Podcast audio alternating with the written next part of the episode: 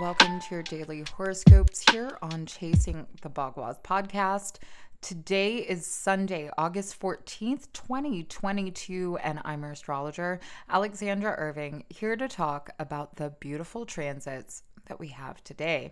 Well, we're finishing off uh, this weekend. We're in this waning moon phase. You know, just had this full moon last Thursday, Aquarius full moon. So we're getting this shift in consciousness, I would say. And really with the disciplinary actions that we need to take into our own self investment. Today, we're going to have uh, Sun in opposition to Saturn. We've been working up to this energy.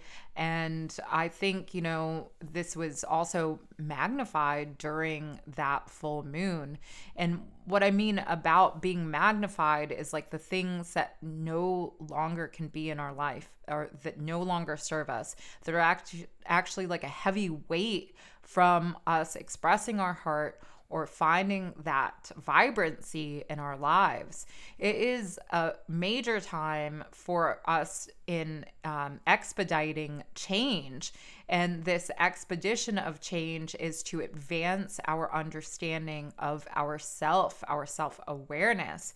And today, I think, is, you know, this last final big realization that we're all going to come into grips with about how we need to uh, transform our lives again for that uh, self investment because uh, we do have first off this moon is going to uh, conjunct neptune and this is going to be give us like some really major realizations um, or or truths. Um, there could be some you know secrets that come out or um, something that kind of opens up the floodgates of our heart um, to to that change. It's like a catalyst of change. Again, I think you know this whole weekend um, is really giving us this bigger insight into growth of personal power. Um, so we have that moon conjunct Neptune happens early this morning um, after sunrise. And then the moon, um, well, then we get that sun oppose Saturn, which happens at 1:10 um, p.m. here on the East Coast. This is at 21 degrees uh, Sun in its own home, Saturn in its own home. And this is the last time that we're going to get the um, Sun in opposition to Saturn in them being in their rulership. So this is we're like ending these major cycles and i think this is like root foundation right like those roots um saturn it's um you know the depths of that hold us to the um, exoneration of what the sun in Leo suggests, right? And this is at, at three degrees. Um, you know, so the root system let's talk about that for a second. The things that keep us grounded this is beneath the surface. This is like deep work. This is where the um, foundation happens right? You can't have any any um, uh, length or or great building if you don't have this foundation the thing that holds its strength holds its integrity um, that you don't even really see. But this is like prime, right? And for us, it's our discipline, it's our hard work, it's our maturity. And this is understanding it within the frames of our everyday living, right? Because it's a three degree, um, well, a, a, three in numerology, it's 21 degree um, aspect, uh, this uh, opposition. So there's a lot of of mental awareness to the things that we can't that we can no longer escape, that we have to face directly on, especially in relationships um, and concerning this um, this freedom in our lives, freedom in our sense of uh, adaptation and and and really finding happiness. Um, even in this ever changing world that seems to be um, changing so much more rapidly.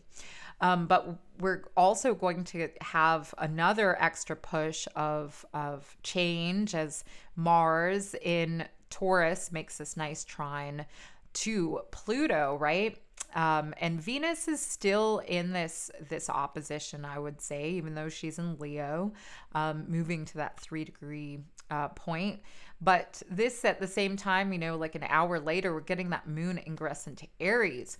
Um, so Aries is ruled by Mars, and Mars is in this trine to Pluto. Again, we have to take action um, with the forethought of how we are, um, you know, uh, walking our walk in life.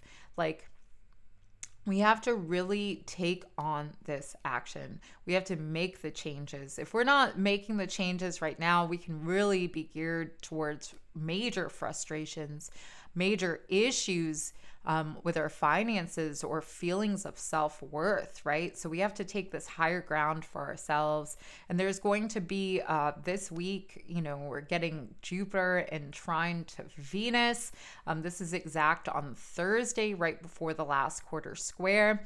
Um, so this is really, you know, something that we're going to be working with all week. These big opportunities into self development, self awareness, and also our belief system. So, um, yeah, take those changes. Um, don't don't curtail to the frustrations, um, to to feeling depressed.